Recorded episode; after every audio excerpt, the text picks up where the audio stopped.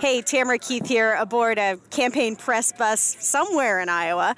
Thanks for listening to the NPR Politics Podcast. Take a listen to Microphone Check, the hip hop podcast from NPR. Hosts Ali Shaheed Muhammad from A Tribe Called Quest and Frannie Kelley talk to the biggest names and the best kept secrets in hip hop, from behind the scenes players to the next generation of rappers, producers, and artists.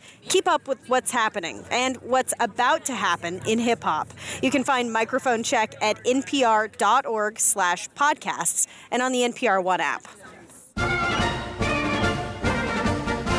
Hey, it's the NPR Politics Podcast here with our roundup of the week's political news. And because the political news of the week is that the Iowa caucuses are just days away, we're coming to you from Des Moines, Iowa where we're covering the first voting of 2016. I'm Tamara Keith, White House correspondent for NPR here in Iowa. And here at NPR headquarters in D.C., I'm Scott Detrow. I cover tech and the campaign. And I'm political editor Domenico Montanaro, also not in Iowa, but uh, Tam, you have a special guest joining you for the podcast there this week. And uh, by the way, where is there anyway? There is a conference room in a, um, a motel somewhere in West Des Moines, Iowa. Uh, and we have this room set up. We have a mobile studio and we have have all of these phones. I guess it's supposed to be a newsroom, but it feels a lot like a pledge drive. Nice.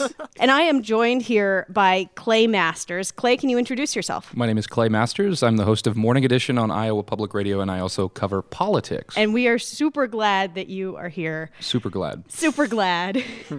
and we're also kind of glad that it's caucus time. It's for real. It's really happening. I can't believe it's finally here. It, it's in full force right now. Okay, well, it's Friday. The caucuses are Monday. And last night was a big night for the Republican candidates to make their final push for votes in a debate on the Fox News channel held here in Des Moines. And it started like this this is Ted Cruz. Let me say, I'm a maniac, and everyone on this stage is stupid, fat, and ugly. And Ben, you're a terrible surgeon. Now that we've gotten the Donald Trump portion out of the way,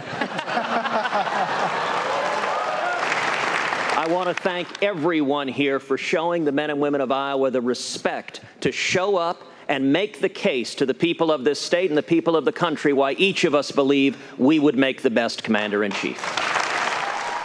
That, of course, Senator Ted Cruz responding to the very first question from moderator Megyn Kelly, whose question was about Donald Trump not being there. Um, she was the reason Trump said he wouldn't do the debate. And um, can someone please jump in and help explain that whole saga? Sure. So um, I guess that this really goes back to August, the first Republican debate, where Donald Trump really didn't like the tone of questions that, that Megyn Kelly directed at him. He said that she was biased, she was out to get him. That led to one of the first of many different, like, what did Donald Trump actually say? How offensive was it? Episodes we've had this election where he said that blood was coming out of her wherever, I believe was the quote. So uh, he meant her eyes. Well, he Right. said her eyes And then- ears. and then her wherever. Right. So, so fast forward to this week, the Trump campaign was apparently aggressively trying to get Megyn Kelly taken off of the uh, the moderator panel. Fox News said no way. Right. And this really came to a head with um, a press release that Fox put out. Yeah. That uh, do you want to? So yeah, and this statement from Fox uh, said, "We learned from a secret back channel that the Ayatollah and Putin both intend to treat Donald Trump unfairly when they meet him if he becomes president. A nefarious source tells us that Trump has his own secret plan to replace the cabinet with his Twitter followers to see if he should even go to those meetings." Wow, that is pretty snarky. That was enough for Trump. He bolted and he held his own event. Yeah, and so that event was at the very same time as the debate in Des Moines, not far away, and it was a fundraiser, he said, for veterans. And here's how he kicked it off. This is a really honor. And I didn't want to be here, I have to be honest. I wanted to be about five minutes away. And I've enjoyed that. I've enjoyed that. All the online polls said I've done very well with that, with the debates. And uh, I've had a kick with it. But you have to stick up for your rights. When you're treated badly, you have to stick up for your rights. You have to do it. Okay, so this drama is all very fun. Uh, like but not, does it matter? Like, does this hurt Trump? Does this help Trump?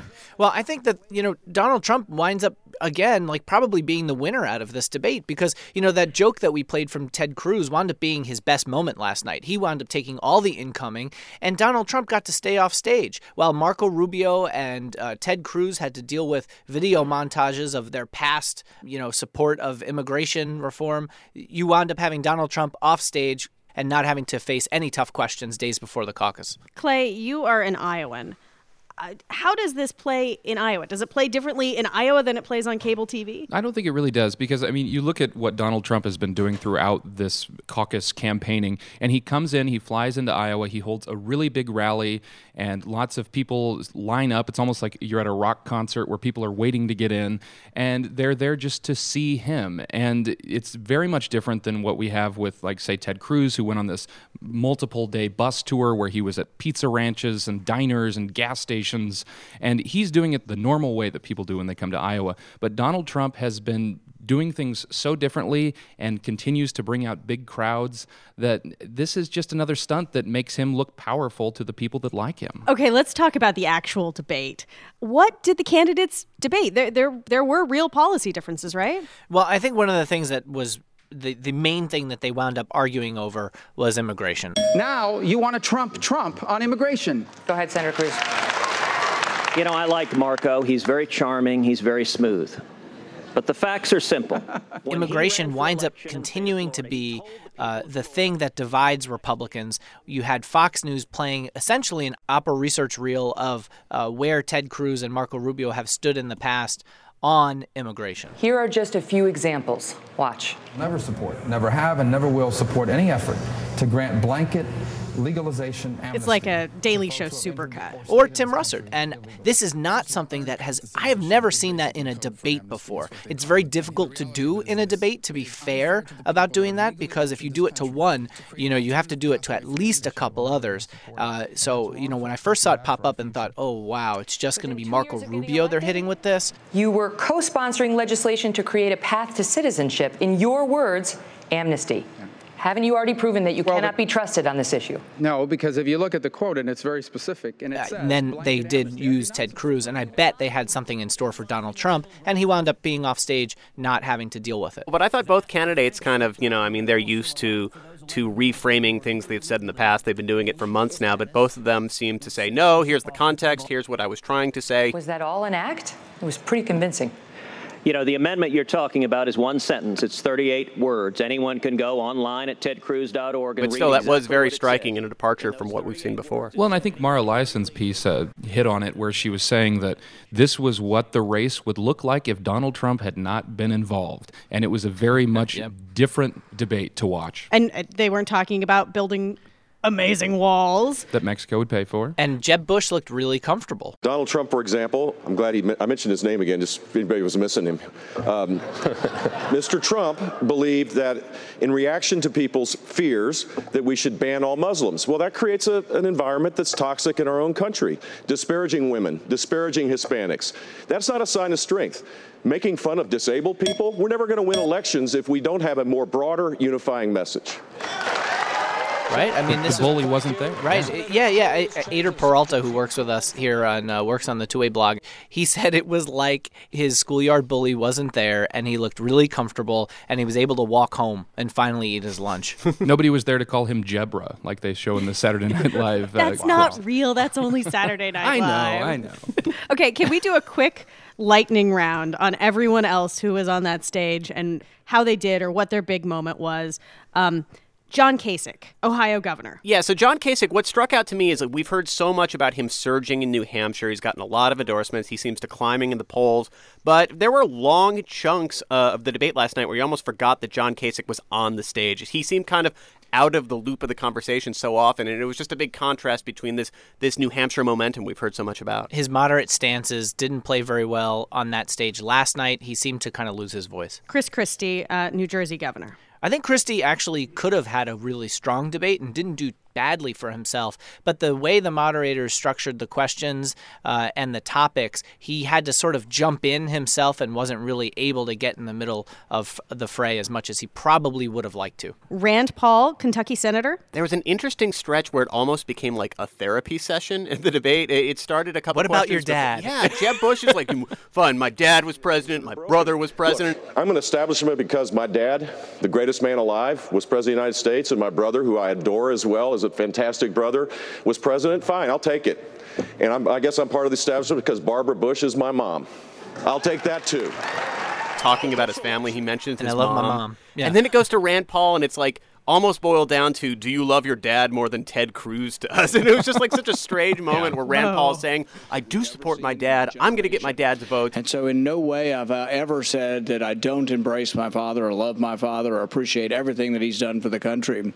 I think what's interesting about where that liberty vote. Ted goes- Cruz isn't going to get my dad's vote, and it was just like I family remember, therapy. I remember Ron Paul finished in third place in Iowa with 22% of the vote in 2012, and he wound up with the most delegates. Mm-hmm. The RNC changed the rules, the Republican National Committee, because they didn't want Rand Paul and the Ron Paul activists to again kind of undermine the system and wind up having the Pauls take over again, and it's a completely different insurgent that's that uh, that has Everybody uh, get all that? taken advantage of the system. Okay, um, retired neurosurgeon Ben Carson. oh, okay. Were you talking to me? I was talking to you. Oh. I don't think I. What- I think I what- missed this. That was Okay, one of hold on. thing. that was one of the mo- no. this was my joke, oh. guys. Oh, You're God. ruining it. Dr. Carson, that's one, that one's for you. Oh, okay, great. Um, that was like one of the questions came to Carson at the, during the debate last night, and he didn't know what to say because he had been so far out of the conversation. And then he winds up going on this foreign policy riff where he's talking about Russia. Well, first of all, recognize that Vladimir Putin is an opportunist. And he said the U.S. needs to put more troops in the Baltic region. I think we need to put in some armored brigades there. We only have one or two. We need much more than that. And then he kind of got need to be doing lost in this line of logic where he wound up saying, Putin is a one horse uh, country, oil. Uh, wh- what? what many of these candidates like Marco Rubio, John Kasich, Chris Christie, what they're hoping for, maybe not Marco Rubio as much, but so many people are here are wanting to wake up on February 2nd and see the newspapers say uh, Ted Cruz takes Iowa, Chris Christie exceeds expectations. I mean, there's this desire to wake up the next morning and see enough. Uh, I'm using air quotes here, momentum to mm-hmm. let them carry them on into New Hampshire and, and, and maybe win there. to get that third that third ticket out of Iowa, quote unquote. the proverbial third ticket out of Iowa. Yeah, I mean, one of the other things that struck me though was Marco Rubio had a lot of religious talk last night, way more than you normally see. People had been pigeonholing him as somebody who's working that establishment lane against Christie and Kasich and Jeb Bush. Last night, he was asked about being a savior, Time magazine once called you the Republican savior. Rush Limbaugh and others. and he said there's only one savior. Well, let me be clear about one thing. There's only one Savior, and it's not me. It's Jesus Christ who came down to earth and died for our sins. And he said it kind of always made that like, clear about that. why are you even asking me a question like that? It just seems like Marco Rubio is has continually had good to decent to very good debate performances. Every time you come out of a debate, Marco Rubio, people are talking about him, saying, you know, this could be his moment, and then he doesn't actually really have the moment. Yeah, well, it's the year of Trump. It's the year of the outsider. Well, and the, I've been at enough of these Donald Trump rallies too, where I speak with people in the crowd ahead of time, and they say to me, uh, you know, they really like Donald Trump, but you know, they also like Marco Rubio. Or there are a number of people too that will say, well, my heart says this candidate, but my mind says Donald Trump because he could really win this thing against somebody else in a general election because he has that channeling that anger that's that's in the American public. So, uh, you know, I think Marco Rubio is always somebody that voters have kind of in their minds as somebody that they could see themselves supporting. And you wonder how pragmatic voters start to get, because the one thing you do hear about Rubio, as opposed to Cruz or Trump or Ben Carson, is that they say, well, I know Democrats don't really want to face Rubio, and uh, we think he could beat Hillary Clinton. I mean, that's what everybody talks about. Can they beat Hillary Clinton? They don't even talk about Bernie Sanders. Well, and, and this is the question uh, that we will get to in just a moment. Will Hillary Clinton win Iowa or will Bernie Sanders win Iowa? Well, I mean, probably won't answer that question, but we're going to talk about it at least. Uh, but first, we have to take a little break. Support for this podcast and the following message comes from the Great Courses Plus video learning service, providing unlimited access to a wide variety of videos on topics like history, science, literature, and personal development. You can watch the Great Courses Plus on your TV, tablet, laptop, or phone. At thegreatcoursesplus.com/politics, they're giving listeners an opportunity to watch the fundamentals of photography as well as hundreds of other courses free. To access this offer, go to thegreatcoursesplus.com/politics.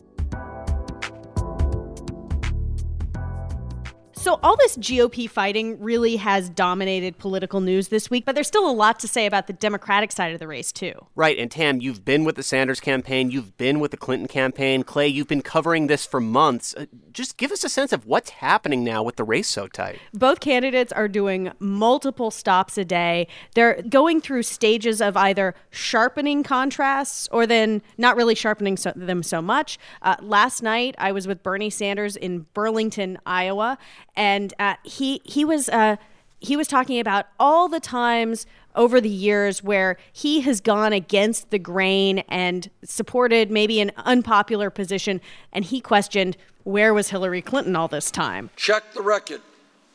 Find out where my opponent was on all of these issues.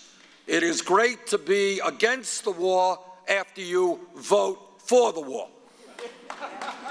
It is great to be for gay rights after you insult the entire gay community by supporting DOMA.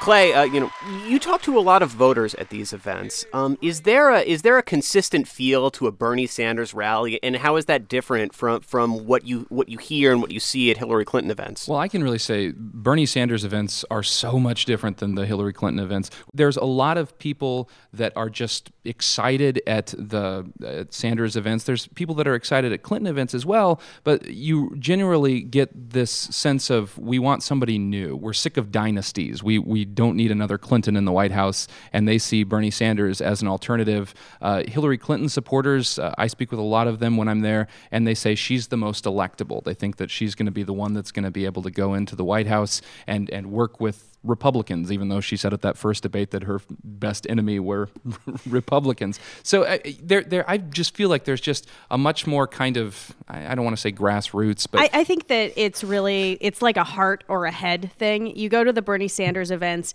and they they love Bernie Sanders. Uh, his supporters use the word love.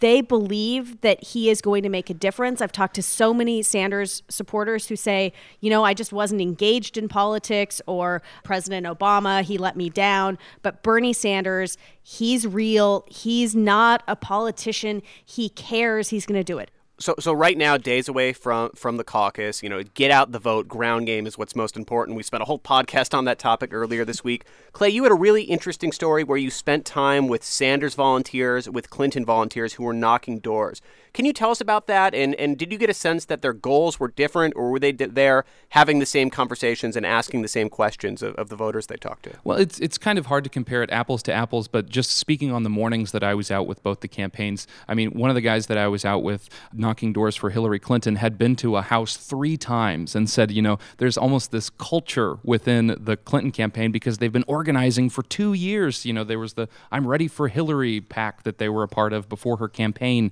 came to fruition. And he had been working on the wife, and he'd never met the husband before. And you could just tell that they've spent a lot of hours knocking on doors uh, throughout Des Moines and other parts of the state. And then also, when I was out with the Sanders campaign, you know, they met in a parking lot of an Aldi grocery store, and they went to go knock doors in a uh, lower income part of Des Moines that doesn't get hit. You know, we'd be walking for a whole block and wouldn't even get to a door that was a registered voter. You know, they're just looking for people that they think will cling to what Sanders is is saying when he's speaking on what he believes in. One other thing that I've been noticing in talking to Hillary Clinton supporters, especially her volunteers, is that they have an enthusiasm that we shouldn't underestimate.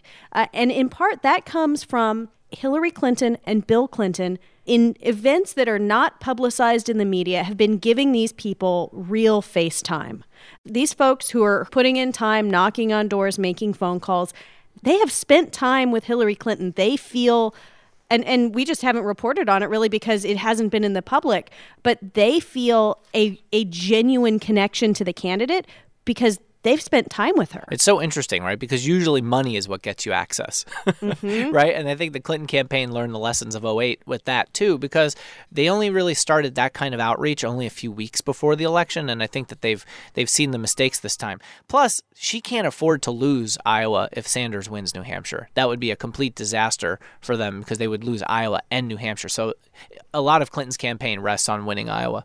And side note here, the most bizarre door that I was uh, with one of these volunteers where they were knocking uh, came from a voter who said, "Yeah, I'm going to vote for Hillary Clinton if I vote for a Democrat. If I vote for a Republican, I also really like Donald Trump and Ted Cruz." Oh my goodness. So actually, one... I've seen that before too. Actually, knocking on doors, which just tells you people aren't nearly as like strictly partisan as as we assume that they are. And they're also not as engaged in this process as political reporters like us like to think Correct. they are. You know, I mean, when you look at Iowa, for example, there's 3.1 million people live in Iowa, 2 million registered voters.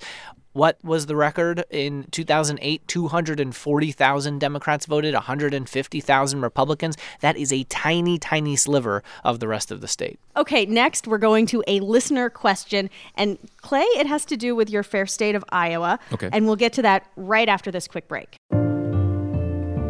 We'd like to say a quick thank you to one of our sponsors who brings us the following message Stamps.com. Stamps.com helps businesses avoid time consuming trips to the post office. With Stamps.com, use your own computer and printer to print official U.S. postage for any letter or package. Then the mail carrier picks it up. No more wasting time going to the post office or wasting money on expensive postage meters. Right now, sign up for Stamps.com for a special offer a four week trial plus postage and a digital scale. Go to Stamps.com, click on the microphone, and type in politics. We're back. And first of all, dear listeners, thank you so much for submitting your questions via email and Twitter. And if this podcast leaves you uh, with questions, send us a note at nprpolitics at npr.org. This week, we got one from a listener, uh, Nick, who wrote, the polls in Iowa are all over the place. Some have Clinton up, some have Sanders up, but none are taking into account that in many districts, O'Malley is likely to be non viable. Is there a sense where his supporters will go and who they support? And Clay, I think first you need to explain what non viable means. That I can definitely do. So if you're non viable, first you kind of have to explain how the Democratic caucus works. It's different than the Republican one. You hear that all the time. Uh, the Democratic caucus, you break off into these little chunks and you physically stand in different parts of the room uh, declaring your support for whatever candidate. And if you don't get 15%, then that candidate's supporters have to find somebody else to support. And so this question gets to who are those O'Malley supporters going to be going to? I'm sorry, Nick, I don't really have a good answer. I mean, I, I feel like there is a, a, a, large portion of them that might be interested in what Hillary Clinton can do. You know, Martin O'Malley had supported her in previous elections, but there are people that like O'Malley because he is not Hillary Clinton. And we should say Martin O'Malley is the former Maryland governor uh, who has been polling generally speaking somewhere between an asterisk and about 4% and and that's a long way from 15% but i think one thing that kind of crystallized that was a moment at cnn's uh, town hall forum this week where where Chris Cuomo basically asked O'Malley. Uh, so if you don't have 15% of the caucusers in that room, those men and women have to go to a different candidate. So if you don't have that, and your followers now have to go to somewhere else, the people who support you, what is your suggestion to them? This. it's a mean question. Yeah. One of the reasons why why the polls back east can never figure out how the caucuses work is because it's a very organic thing. And uh, so, my message to, to the O'Malley supporters across this state is this hold strong at your caucus.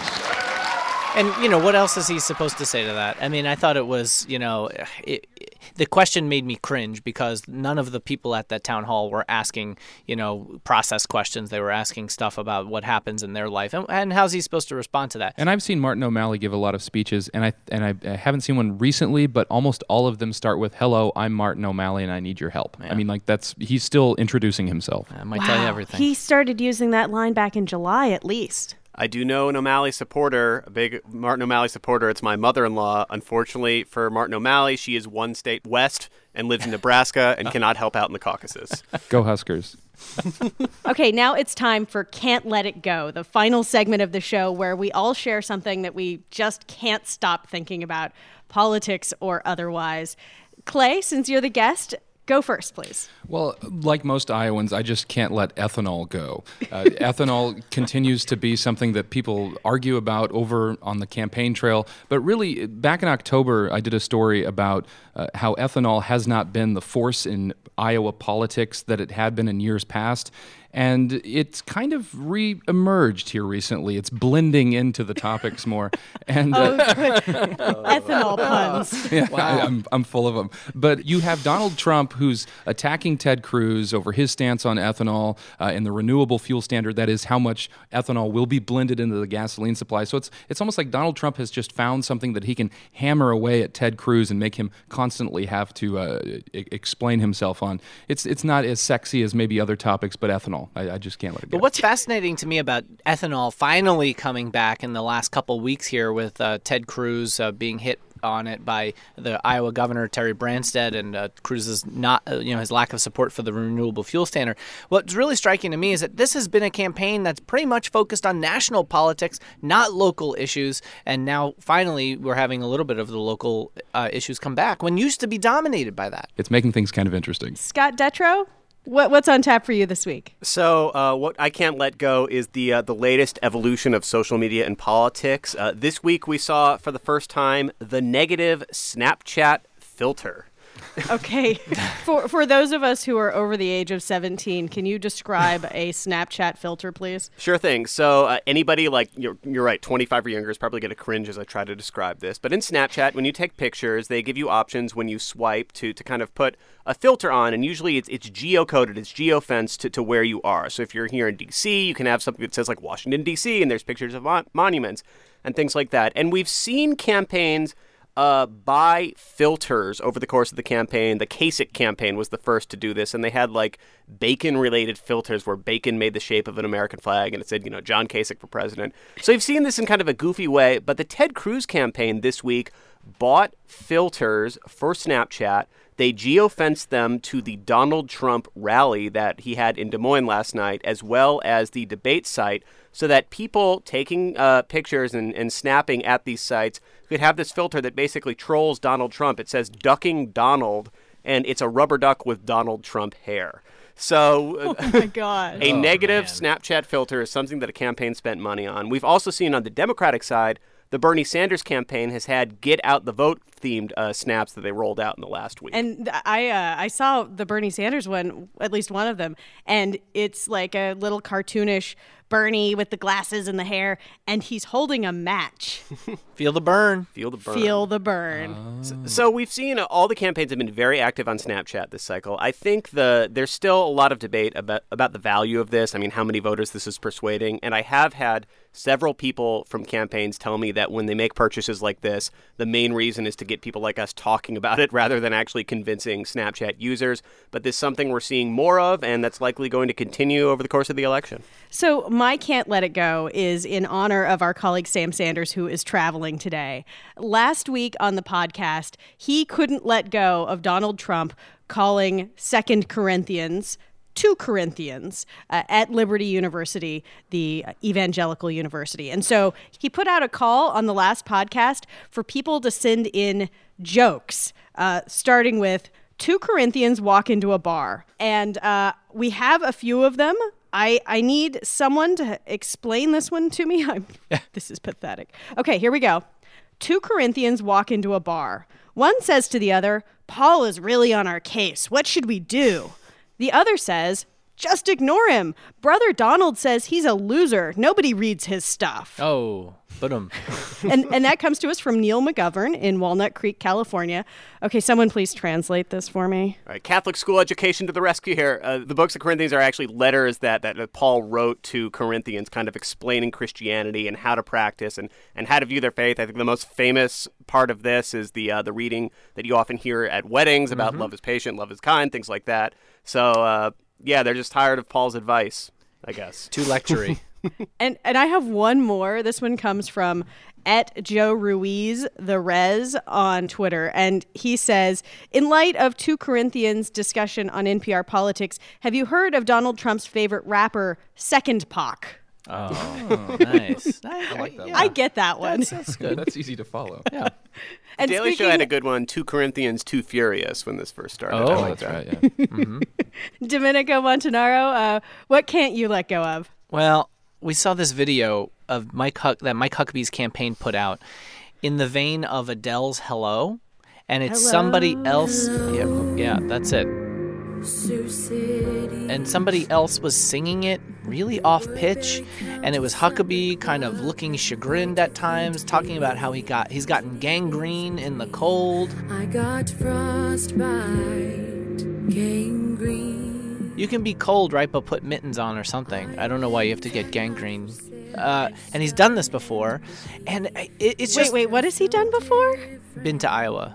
Oh, okay. campaigned. you know, he won the caucuses in 2008. Adele. Like, it's not like new to him that it's cold there. Um, but yeah, Hello from the caucus night. If Bernie wins, I'm gonna die.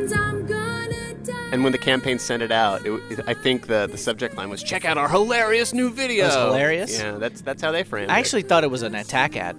Well, they're just really interested in going viral with whatever they can. It's almost like they're looking for something bizarre. Yeah, and I guess we're Well, mentioning his name, was- but yeah, and whenever the thing is with me though, every time I hear that song, and maybe it shows my age here, I just think of Lionel Richie, and it like you know, she says hello, and I say, "Is it me you're looking for?" Which Mike Huckabee might be asking that question. And with that, I think I have a campaign bus to catch or something. Um, let us know if you like the show. Find us on Twitter. You can also email us at nprpolitics at npr.org and catch our political coverage on your local public radio station as well. I'm Tamara Keith, White House correspondent for NPR. I'm Scott Detrow. I cover tech in the campaign. Domenico Montanaro, political editor. And I'm Clay Masters with Iowa Public Radio. Thanks for having me. Clay, thanks for being with us. Yeah, man. Happy Eve, Eve, Eve of Caucus Day. Why, thank you. and we'll be back with an episode wrapping up the results of the caucus on Tuesday. Until then, thanks for listening to the NPR Politics Podcast.